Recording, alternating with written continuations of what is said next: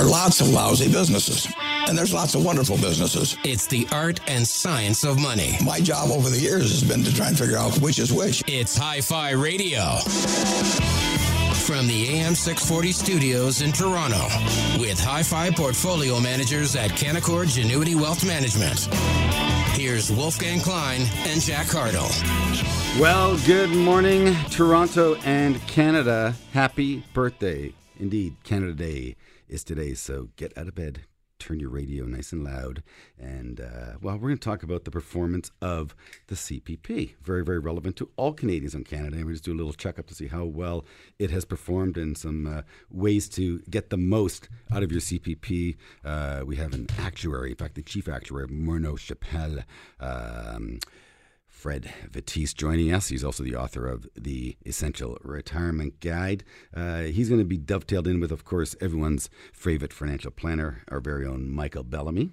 Uh, and then Jack and I are going to take you on a little music magical mystery tour. Not really, but uh, we're going to talk about music a little bit more. Uh, the pressing of vinyl and the resurgence of vinyl. Uh, Lindsay Gillespie, a retired uh, music expert, uh, record company owner, broadcaster, and now car collector, is going to join us just to talk about what happened to the press and the resurgence of the press. But without further ado, Fred Vettese, Chief Actuary, Morneau Shepell, thank you for joining us, Fred. Hi. So, uh, you're an author of an, uh, the Essential Retirement Guide. In fact, we believe one of our clients has been walking around your book, treating it as a Bible. Isn't that Uh, something? It, it is. It's very, very flattering. And he, uh, we, you may have to. Uh, we'll have to hand you his copies. You can autograph it for him, perhaps. But um, uh, really, what we brought you in for, you know, you're an actuary, and, and, and Jack and I deal with CFAs and IAs and uh, FPs, which is actually a good thing, financial planners. um, but actuaries are actually in, in a different class in our, in our, in our opinion. Uh, very, very well educated, well uh, uh, seasoned, learned individuals, and it's not easy to become an actuary. Uh, how, how many actuaries actually exist in Canada? Do you know? I don't know. Probably a very. I think it's a small, small I handful. don't know. My guess would be about 2,500. Yeah, and I, I think in terms of uh, investment advisors, I think it's thirty thousand. Uh, we live in a crowded marketplace. You, you, you, you have a little bit more survivability, I think. But uh, let- let's go through some of your, your key findings. And uh, I think the key point of our, our discussion this morning is going to be talking about. Uh, uh, early withdrawal from CPP or deferral withdrawal from CPP, uh, and uh, I think the camps are somewhat divided. But you're going to shed some light on this. Uh, yeah, I'd be happy to. So, um, almost half the Canadians decide to take their CPP before 65, and almost the other half take it around 65. Then a very select few take it after. You can take it as late as age 70. And there will be maybe 1% of Canadians who actually wait until age 70. My guess would be that they're procrastinators as opposed to making a, a, a smart decision, at least, at least doing it intentionally. So, based on your work, uh, what makes most sense economically to Canadians? It makes eminent sense for the vast majority of people to be waiting until age 70 to take their CPP. And the reason is because what they're doing in that process is they're transferring both longevity risk and investment risk back to, to the government as opposed to taking it on themselves. In retirement, uh, people say that their second biggest concern after their health is outliving their money. Mm-hmm. So by taking it late, instead of getting uh, their regular CPP at 65, they get about 50% more money at age 70 than they do at 65. And uh, they get that for life, even if they live until 104. What is the maximum benefit to a Canadian if they take it out at the earliest date, which is age 60, versus the maximum benefit if they take it out the latest date, which you said is age 71? Uh, age 70. Age 70 70. would be the earliest, uh, latest. Uh, it's more than double at age 70 versus age 60. So the maximum these days is um, $1,114 at age 65. Then you take a, a 36% haircut to take it at 60. And uh, as I said, you're getting about 50% more at 70. Now, um, some of the more sophisticated listeners might be wondering, well, why is it 50? Why is it not 42%? That's what the government says it is. And that's because of something very technical. It's about the difference between wage inflation and price inflation. In actual fact, though, the increase is more like 50%. But, so again, does health come into the equation here, in your opinion, in terms of making this decision? It barely comes into the equation now, especially if you're married. As long as one of you is going to be living a long time, then it doesn't really come into the equation at all. If you're both are going to expect to be uh, dying young, then yeah, maybe you, you don't defer. So you're saying people should basically uh, at age 60 to age 70 draw down their RSP more, make up for the shortfall or lack of CPP coming to them, draw down their RSP, and then when they head later into retirement, their RSP would be smaller, but their CP benefit would be greater. Exactly. And so by drawing it down faster, obviously it makes people anxious. I mean, their their self worth is kind of tied in with their, their actual personal assets. And so if they're drawing drawing it down faster, they're going to get a little anxious about that. Now the uh, but the upside is they start drawing it down a lot slower after age 70 because they're getting so much more CPP at that point in time. And in actual fact, the, their their uh, RSP, which is now their RRIF investments, are going to actually going to last longer than they would have otherwise. So, so, so, Fred, when you're when you're coming up with this analysis, are you looking at where you're at in the market cycle? Because if you did, if you took your drawdown, like you said, say in 2008, 2009, when the market was down, call it 40 percent, you'd be uh, withdrawing at a, at a rapid pace versus where you're doing it now, where you're taking off a bigger base. Do you look at that at all? I don't. I don't look at that at all, and the reason I don't is because you, you never know when you're at the top of a cycle or at the bottom. If you look at the uh, the uh, the bull markets in the past uh, hundred years, mm-hmm. some of them have lasted two years, some have lasted five years. Uh, the longest I think was about ten years, which was the one in the 1990s. So we don't actually know how when when we're actually at the top of a cycle. We also don't, don't know when we're at the bottom of a cycle. So I don't take that into account. No. Well, you both raised some very, very valid points. Uh, look, stay tuned. I, I, I want to I want to continue on this uh, journey of our our Canada Pension Plan right after this. Don't go anywhere. There's more great show right after this. You're listening to Hi Fi Radio from the AM 640 studios in Toronto. For the love of money, Hi Fi Radio with Wolfgang Klein. Talk Radio AM 640.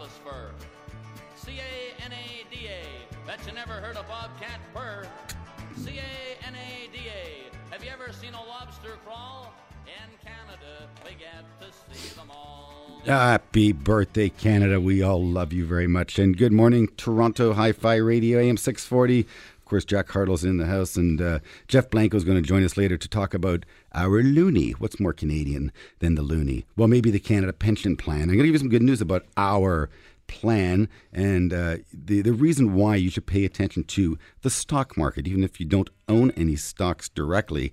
Uh, the Canada Pension Plan, well, it has over half of its assets in public market investments to the tune of about $164 billion. So, uh, yes, your pension is very much affected by the equity markets. A lot of the stuff also with the Canada Pension Plan invests in what's called real assets, hard assets. Uh, could be toll, toll booths or bridges, um, uh, anything that, that, that is part of infrastructure per se. 23% uh, assets there. Further good news on the CPP. Uh, fiscal 2017 rate of return, 11.8% compound. Not too shabby. Uh, five year rate of return for the Canada Pension Plan, 11.8%. Impressive. And the 10 year number, 6.7%. So, uh, again, uh, when we run financial plans at Canaccord, Mike, uh, usually you, you, like to plan long term and use what, what rate of return? Yeah, so we're using 5% typically on most plans to, again, to be conservative, but you can see that you know numbers can be higher going forward. Mm-hmm. So, anyways, let, us let's, let's let's get back now, of course, to our friend uh, Fred from Morneau Shepell. Uh, you want to ask him a few questions there, Mike? Yeah. So, I just had a quick question around um, tax brackets. So, looking at different clients, does you know their tax bracket factor into the CPP at all, as far as when they should take it or when not to take it? So the uh, the tax tax brackets don't really c- come into the equation because uh, for you to actually defer until age 70 means you need to have enough assets of your own that you can draw down in the meantime. That tends to be people who are in the upper middle class or, you know, uh, and, and they're maybe middle class, but they tend to be in roughly the same tax bracket. Those who are in the lowest tax bracket are not going to be uh, deferring in any event because they need the uh, they need the income immediately. And Fred, just another question here. Um, you had an article, I guess, in the Globe Mail about a week ago. He was talking about uh, the fairness of the CPP versus uh, public service uh, pension plans. Yeah. I was wondering if you could maybe go through the details with it because I read the article. Yeah. That's what actually uh, prompted us to get you on the air because sure. it seems like it's quite controversial. It seems like uh, uh, the public service is getting a bit of a benefit, and maybe all of us, el- everyone else here, is maybe not getting the, a fair shake. Yeah, there's a couple of aspects of the Canada Pension Plan which uh, most people don't know about, even actuaries don't know about. So one of them is uh, if you have earnings between age 18 and 40 and 65, that's 47 years worth. You have to contribute the whole time. you only need, actually need to contribute for 39 years to get the maximum. So you might be contributing as much as uh, eight years extra without. And and if you do what I was suggesting earlier of deferring until age 70, there's a potential of contributing for 52 years to get a benefit that uh, max maxes out after 39 years. So it means that you're putting in a lot more money. So is that fair or not fair? Well, rather than uh, debating that, you can just look at what happens uh, in the pension plan for the people who write the rules for the CPP. Now, these are civil servants, and they have their own plan. Now, mind you, they're also contributing to the CPP, but they have their own plan called the Public Service Pension Plan. Right. In that plan, they get the maximum pension benefit after 35 years of service. And so, guess what?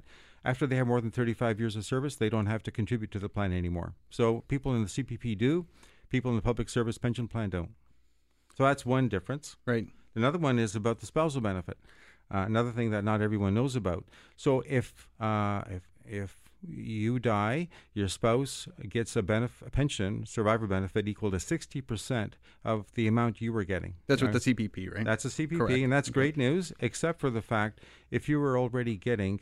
Uh, so let's say if your spouse was already getting the maximum pension, then she gets nothing of that survivor benefit because you max out at one time the maximum survivor benefit. So they have combination rules that, that limit how much of that survivor benefit you can get. And some people get nothing, and that benefit can be worth as much as $160,000. Sure. Now, D- does that come into play when you say that you should defer till 70 now because you can only max out Well, at it comes into play in a good way actually because Okay. if you defer until 70 let's say uh, let's say um, you're sp- okay let's say you die at 67 uh, your spouse is the same age as you she hasn't started her pension yet she gets your full 60% even if she's entitled to the maximum because she hasn't started collecting it yet so she can wait until 70 to start collecting hers at that point the survivor benefit gets cut off but she gets the maximum amount until age 70 once again, a, real complication, but the kind of thing people don't know. Sure. Now, so the thing about the survivor benefit, as I said, if you got the maximum, or so your spouse who's a survivor gets the maximum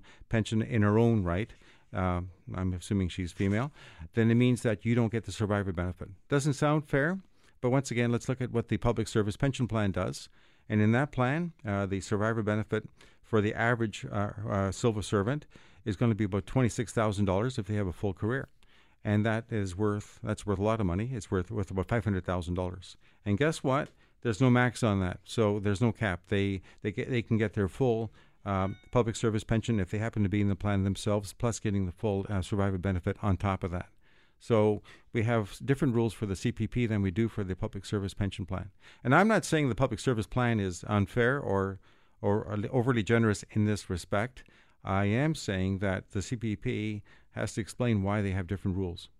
Right, right, for sure. Well, Well, go ahead. I was gonna say it doesn't sound fair to me, but uh, it seems like uh, from an actuarial standpoint, actuarial is, is math, from what I understand. So uh, you'd expect it to at least be the same for the two plans if they're both governed by uh, with the government. yeah, Fred, do you know who Ed Halley is?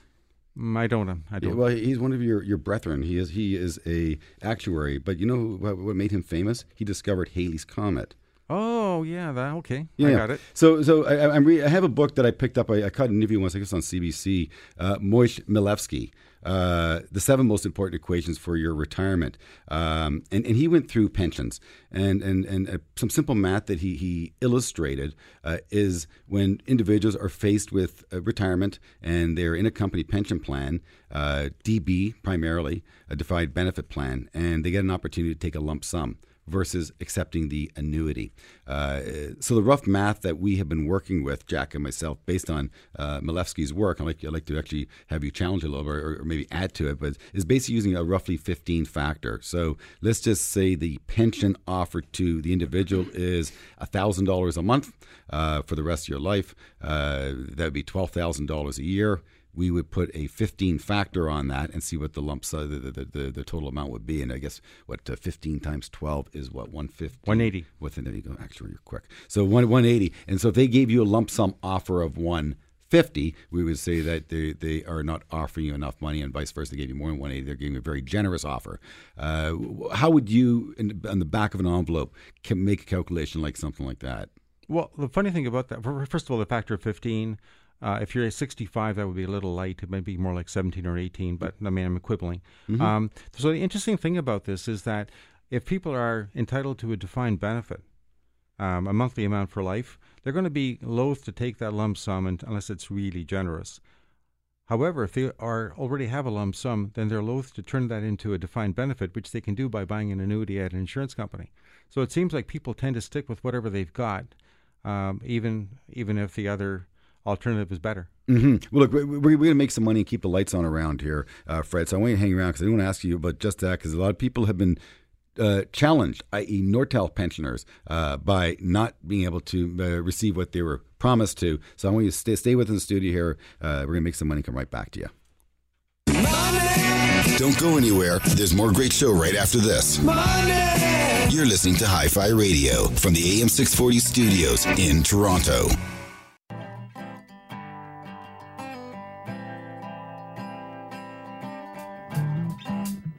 For the love of money, Hi Fi Radio with Wolfgang Klein. Talk Radio AM 640. Nice, eh? A little tragically hip for you on Canada Day. And happy birthday, Canada. We love you very much. Uh, let's stay on the Canada pension plan. We all want to retire and we want to make sure we do it properly. And that's what Fred is here to help us with. Uh, so thank you for sticking around there, Fred. You're quite welcome. Yeah. Uh, so now let, us stay on the theme because uh, Canadians learned that company pension plans are not necessarily bulletproof. They learned that, unfortunately, with Nortel. Uh, Jack and I received phone calls every month. Uh, people who worked at various companies. We get calls from General Motors. We have inquiries from Kodak. Uh, people are entering retirement saying, you know, I don't feel comfortable for the duration of my retirement, leaving my pension there. And so they come to us with this big package. They have an offer, uh, and it, it, it's a monthly annuity or it's a lump sum. And we again we've been working off the factor of 15. You say the factor of 17. But uh, in your based on the work that you've done as an actuary, the solvency of Canadian corporate pension plans, give them a grade. Uh, the grade I would give one would be a, a B plus. I give it a B plus. and uh, yeah, hmm. I do that because it's been a real challenge. I mean, no, nobody ever saw interest rates going down as low as they did. Uh, back in the 1990s, uh, lowest uh, any investment manager I talked to could envision long-term bond yields going would, would have been six or seven or even eight percent. Um, and of course, they've gone down all the way to down to two percent. And that's uh, that presents a real challenge for uh, for pension plans. It's kind of kind of like a river where all the water's gone, and now we see the rocks at the bottom of the river. That's kind of where we are. But in spite of that, the vast majority of pension plans are still solvent. Uh, the vast majority of them are going to be paying 100 cents on the dollar. I mean, the vast majority. There'll be very few plans which are exceptions. And usually it's not a problem with the pension plan, it's a problem with the company when they don't pay. It, because the company itself is in financial trouble. But the pension, but as long as the company stays stays in business, pensions end up getting paid. Look, the, the key question I want to ask you on just that notion is segregation of assets. Can a pension exist while the company long, no longer does. Uh, yeah, well, certainly the pension can exist. Uh, the uh, the assets are still going to be there. The assets are separate from the company, and uh, there will be an outside administrator who will be brought in in order to administer them to the pensioners and so on. And the uh, the end goal, and this could take three or four or five years, would be to pay everybody out by setting up annuities or paying them lump sums and and uh, taking care of them do you see a lot more? Uh, obviously, Wolf was saying we see a lot more clients coming to us with lump sums. That obviously is better for the companies to pay out the lump sums rather rather than having uh, kind of long term obligations. Well, you see, the lump sums are calculated these days on uh, based on an interest rate that's around two and a half, three percent, and companies generally expect that their pension funds are going to earn six or seven percent. So it's actually a complete reversal of what happened 25 years ago, where when somebody terminated employment, it was actually a, a gain for the pension plan, and now it's actually a loss for the pension plan. So, are they giving out because of low interest rates a greater lump sum today than they otherwise would if rates were, shall we say, normalized? Oh yeah, for sure, right? No question about. It. So, therefore, that's why it's a cost to them to actually write that lump sum check. That's correct. Uh, I'll tell you, the biggest lump sums we see, Jack and I, are again public servants. Uh, the, the, lump sums are almost double uh, that that we see in the private sector. It, it, it, it really it, it's unbelievable, um, indeed. As you say, it sounds like they're actually going to change the way that they, they do their math on some of those plans because they're so generous, and I think that uh, they recognize that they're offering overly generous lump sums to their uh, to their employees. I don't know what the details are about, about the about the lump sums that they're offering to the plans. Yeah, sure. The other thing is too, just uh, we were talking about uh, the solvency of um, of private companies. How about uh, CPP? We all belong to it. How solvent is it? Uh, there's demographic changes that are going on right now in Canada, obviously, and it's going to uh, affect, I guess, the amount of people that are, are claiming the CPP over the years. Obviously, I used to hear this an awful lot more about 20 years ago. Yeah. People used to wonder, worry that, that the CPP wasn't going to be around by the time that they came to collect. sure. And that's also one reason people give for not wanting to defer until age 70 because they're afraid it's not going to be around. Right. Uh, I know how it's uh, being administered. I know how it's being funded. I know the all the gyrations they, they go through to make sure that the plan is going to be sustainable. I have no concern whatsoever that the CPP is going to be around for the long term. If this was the United States, I would say it's a totally different uh, Yeah, they say- equation. They say, that up in Canada we have some of the best uh, public pensions in the world. Yeah, there's And the- no, the envy no of the world, question. actually. Yeah, there's no no question about it at all. In the United States, Social Security is going to be in trouble by 2034, and Right. they won't be able to pay 100 cents on the dollar. And uh, and what's it going to mean? Either they have to raise taxes, and which American politician will do that, or they have to cut benefits. And there's they're stuck between a rock and a hard place down there. We don't have those issues. How many worker bees exist today for each person collecting CPP? Okay, so uh, the uh, number of workers to uh, sorry, number of retiree sorry, work, number of workers to retirees. I got that right.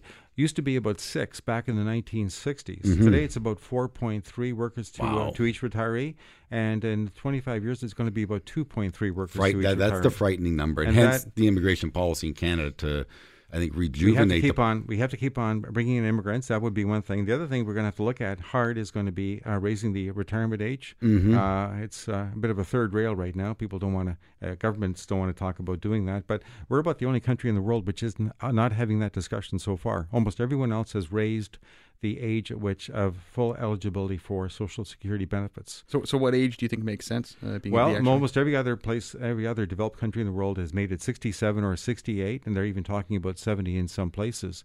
Um, so 65 is not going to be sustainable in the long run. I, that, that much I'm sure of. So, so the good news is there is enough money in the Canada Pension Plan. We will collect if we worked. Yes. Um, the bad news is we're, we're probably going to have to work a little longer at some point in our careers.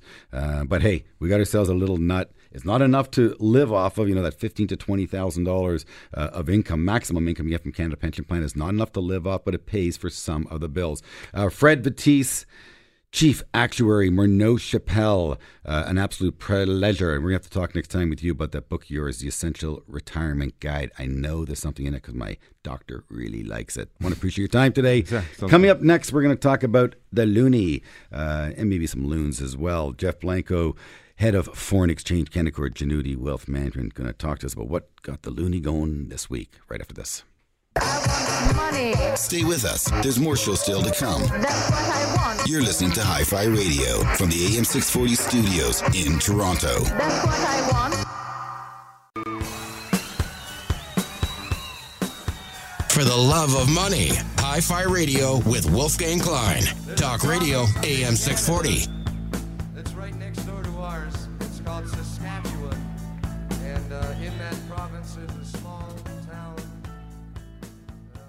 Yeah. Happy birthday, Canada. And that song, of course, is for Jeff Blanco. Now, so, Jeff, you're a prairie boy? Uh, born and raised in rural Manitoba. Isn't that nice? Uh, isn't that nice? Well, happy birthday to all of us. Indeed, uh, Jeff Blanco, head of foreign exchange, FX, we like to say in the business. Uh, Canadian dollar uh, rally ho ho this week. Uh, silly question is it a new bull market for the loonie? Um, certainly another interesting week for the Canadian dollar, and that was once again on the back of comments from our central bank. So nothing really new was said. They're just restating what they said two weeks ago, uh, and that they're starting to get a little more confident in the in the growth prospects for the Canadian economy. And this week, Poloz come out and said that. Uh, Rates are extraordinarily low, and it looks like the cuts from 2015, which we talked about the last time I was on, have done their job.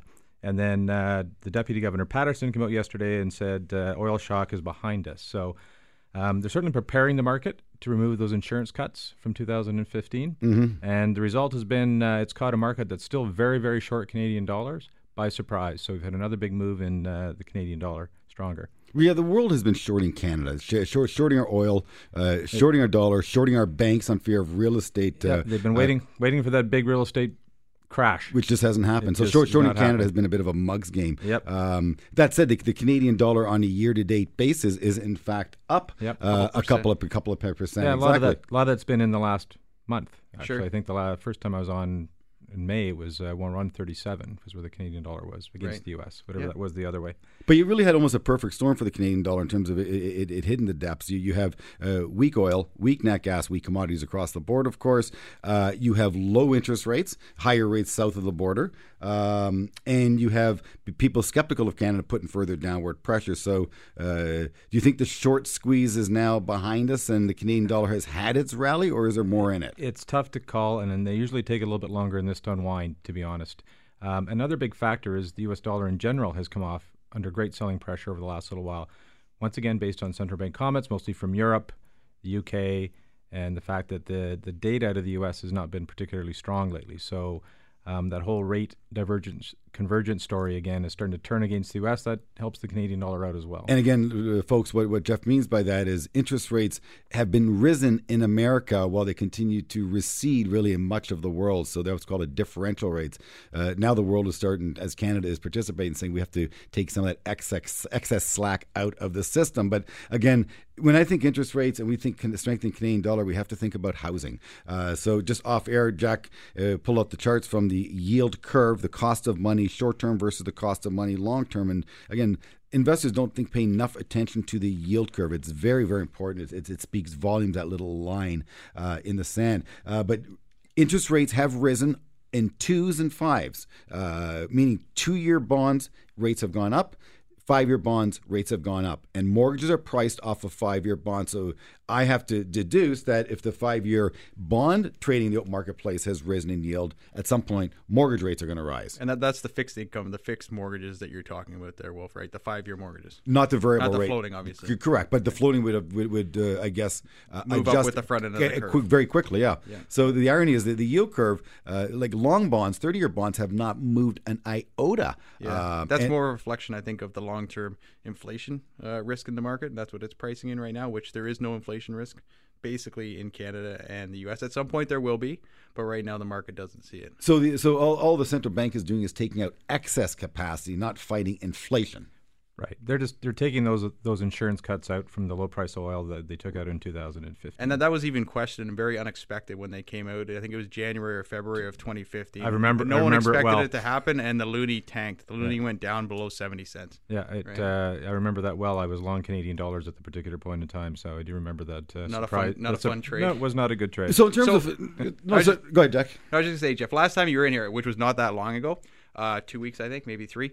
Um, you were talking about the upper end of the range for the loonie being, I think, 77, 78 cents. Has that range moved up a little bit just with the, the recent moves that we've had in the Canadian dollar? Um, so I'm I still think there's good value in the U.S. dollar around that uh, around that level, that 77, 78 level. But once again, the adjustments of these uh, positions and what's going on in the U.S. dollar in general are really tough to gauge.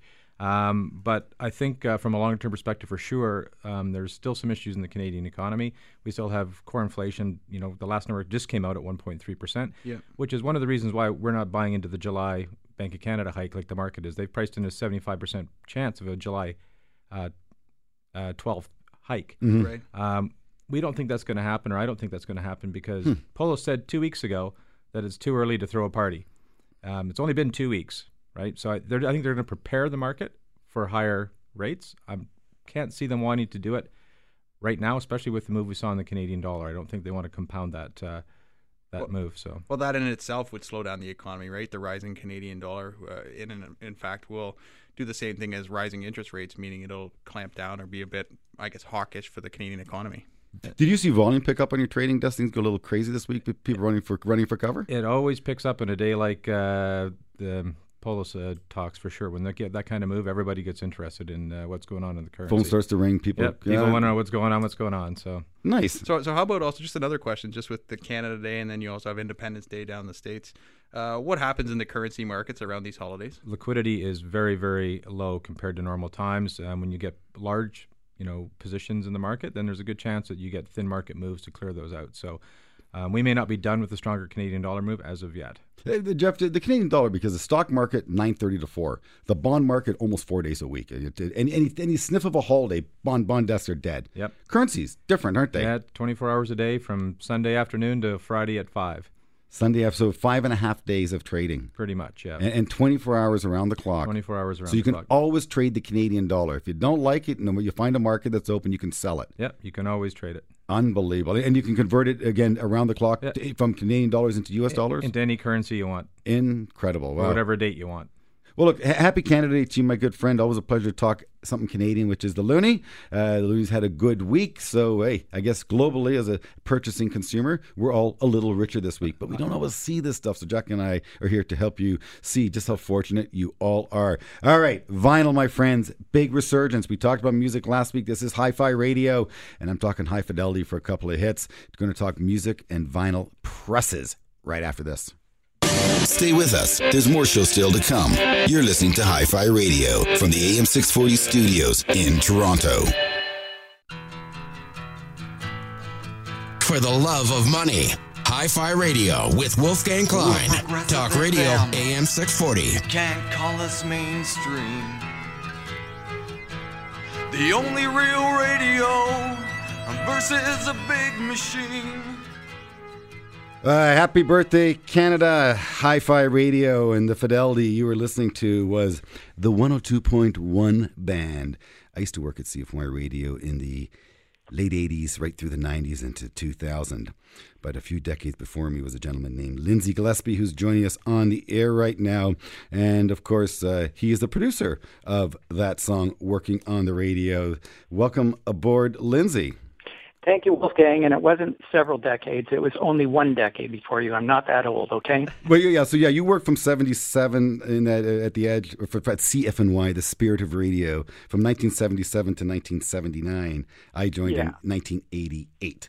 Uh, so you are correct, just over a decade ago. Yeah. Uh, now, Lindsay, the, the reason I brought you on air, and we're gonna have a lot of fun with you for the next, uh, shall I say, 15 minutes. But uh, I, I remember you back in the music days because, uh, of course, you had yourself a little record company. But equally uh, fascinating to me was, of course, music manufacturing. You uh, manufactured music. You had record presses, correct?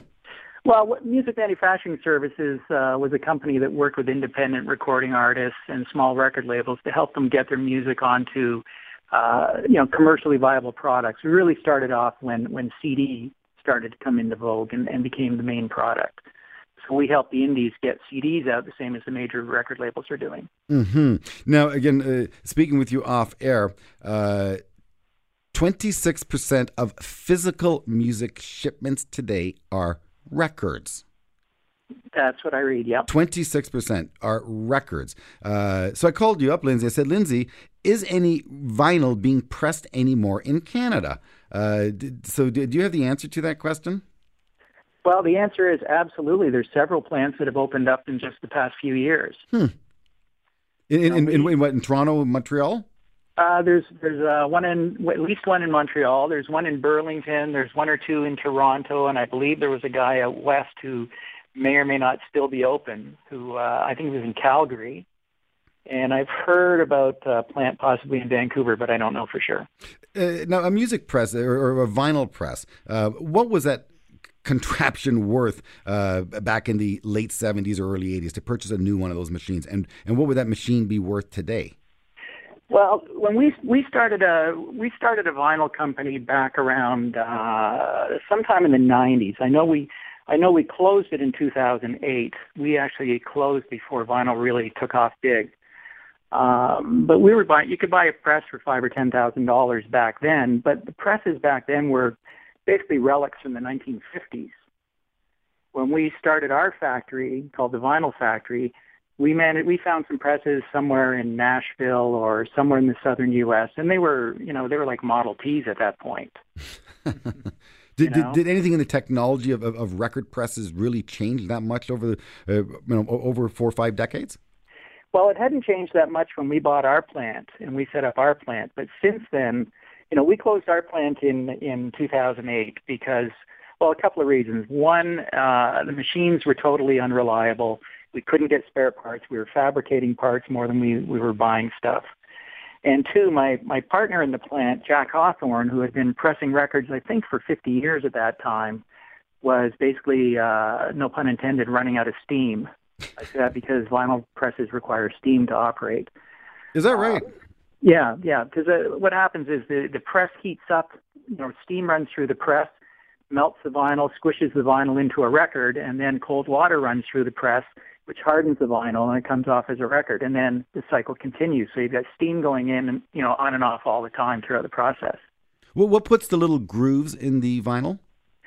There's only one groove on a on a per side on Right. the record, um, and you cut a you cut a lacquer. There's a you put, you basically take a blank record, which is made of uh, uh, a resin product, and you cut that groove with a lathe. The music play it's like a record record player in reverse.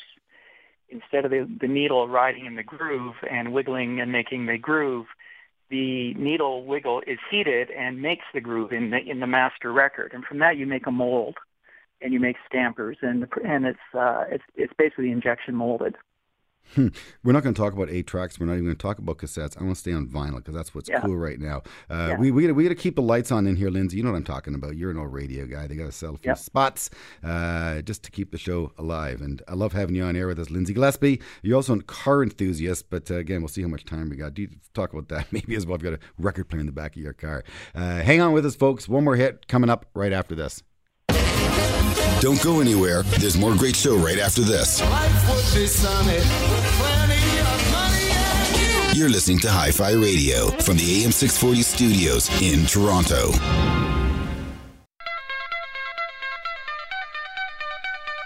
For the love of money, Hi Fi Radio with Wolfgang Klein. Talk Radio AM 640. Little Nash the Slash on your Canada Day. Lindsay Gillespie's on the line. Now, Lindsay, didn't you say that Nash sang on Working on the Radio? No, working on the radio was a, a record that we put together. In uh, there was there was a campaign to save real radio when CFNY was threatened with extinction back in the late seventies, and we put together a rec. We wrote a record called. Uh, a couple of the guys at the radio station wrote a song called "Working on the Radio," and I decided to produce it one way or another. So I called some friends and to see if I could put a band together and uh, and see what we could do. And I managed to get Teenage Head uh, minus Frankie Venom to be the rhythm section. And Nash responded and said he'd come out and play on it. And Domenic Troiano, who is of course one of the best guitar- rock guitarists Mhm. ever uh, come out of Canada, he said, "Sure, I'll play on it." So I made a couple more phone calls and managed to get some studio time downtown at a big, big uh, 24-track recording studio. And we went in one night at uh, I think we went in at midnight. And by five or six in the morning, we had a record. We had a song recorded. It's so much fun. Eh? Now, you know, it, it, it's always interesting to see. Let's, let, we're going to pick on the millennials for a nanosecond here. To see a millennial, a millennial, walk up to me and hand me a Walkman, uh, or even a record player, perhaps. You know, what is this? How does it work? Um, and of course, we guess what. Uh, so, Lindsay, I want you to explain to us vinyl. Uh, Yeah. it, it, it's analog, it's mechanical, it's physical. How is how was vinyl originally uh, produced, recorded, and manufactured? Go go through the process with us. Well, from, the, from the master right through to, to the final product. Well, do you want to go all the way back to uh, like cylinder players and Thomas Edison, or Well, no, let's fast forward a little bit in the interest of time. All right? Uh, you know, uh, to make an LP record or a 45, it, you know, you start with a blank, basically a blank record, a shiny flat piece piece of acetate. You cut the groove in it with a with a mastering lathe. The music gets played through the lathe, and the needle creates the groove. And then you you make stampers from that record, that that record number one, that master. You make basically molds that go into your press, and the hot vinyl is injected in between the mold and the it's called a record press because the the press comes down like a grilled cheese sandwich and just squishes the vinyl and puts the groove in the, both sides of the vinyl. And and, and from there, the that, that's what the Sounds uh, like you're stamping auto parts. It's it's kind of the same way. So, so how long is so auto parts? How they always measure things in cycle time. So, what's the the cycle time for a uh, record? When we were pressing, it was probably somewhere between 25 and 35 seconds. You know, one would come off the press every 25 or 30 seconds. Hey, Lindsay, if you were to take, say, Zeppelin 4, Yeah. how many pressings of that record, in your guesstimation, have occurred? Millions. Millions of actual pressings where, where they go back to the factory and they press out another batch of records? Well, you got to remember when a record sold a million copies back in the 60s or 70s, uh, there were there was no cassettes. there weren't that many eight tracks sold. Cassette was not a major factor. So if you if you had a million seller in 1970, chances are most of those millions were on vinyl records. Yes, but how many times would they have gone to factory? Like each run, Jack was talking cycles. How many how many records would they produce in a run? In a run, Yeah. well, it, it depends on the pre-orders. When the, when the record company goes out and sells a new record, if they get pre-orders for you know a million records, they'll press a million records before it even hits the street, just to ship to the stores. Mm-hmm. Sure. And then over the years, when they go back, when when stores order more, if the if the record company is low on inventory, they'll go back to the pressing plant and they'll order an, another run of records. And you know, a run when we were pressing records, a run was any you know people would call up and say, I want to put my record out, you know, I want to put my CD on vinyl. How much does it cost for 25 copies? Yeah. And we'd say, you know, about a hundred dollars a copy. and they said, well, what if we bought a thousand? Okay, twenty-five dollars a copy. wow. You know, Yeah. it's all because a lot of the cost is the upfront cost. Sure, it's all based on volume then, I guess. So with the, the new bands coming out, everything we're talking about with vinyl, it's all about the old bands and, and getting some of the uh, that back on, on vinyl. Are new Yeah. bands using it as well? Are they using it as like a marketing tool, like they get the, the jacket for the uh, for the vinyl and the whole deal, or is it uh, just old stuff that they're repressing? Well, when we were pressing vinyl, you know, back in uh, in the uh, you know like 10, you know 10, 20, 10, 15 years ago, it was more of a novelty, and people were pressing records just to be cool, just to be different, and they'd press 300 copies. They'd go out as promos. They'd go out to radio stations. They'd go to writers. They'd go to collectors.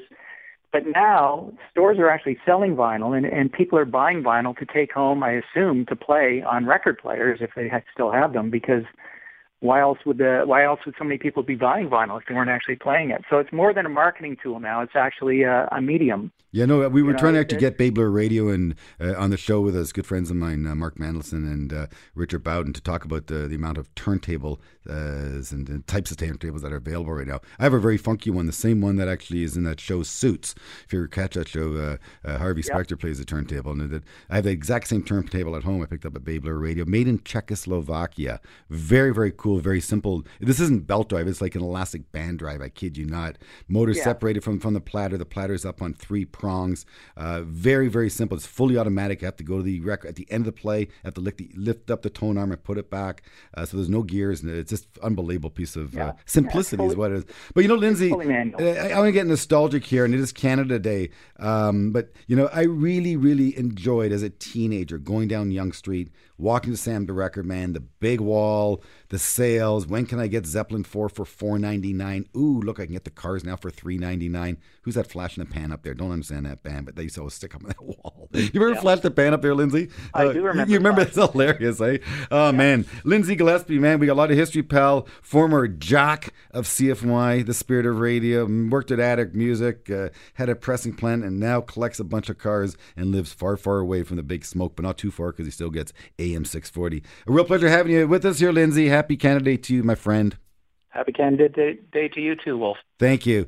Well, there's another show of Hi Fi Radio. Enjoy the cake. Don't try to blow out the candles. I think there's 150 of them on today. Uh, but I want to thank you all with lots of love for joining us. And we will be back with you again next week. Bye for now. You've been listening to Hi Fi Radio with Wolfgang Klein and Jack Hartle, portfolio managers at Canaccord Genuity Wealth Management. For questions about today's show or any money questions you need answered, email Wolf and Jack at wolfgangklein.com. For the podcast of today's show, go to 640toronto.com. New shows every week. Hi Fi Radio, for the love of money. We'll see you next week.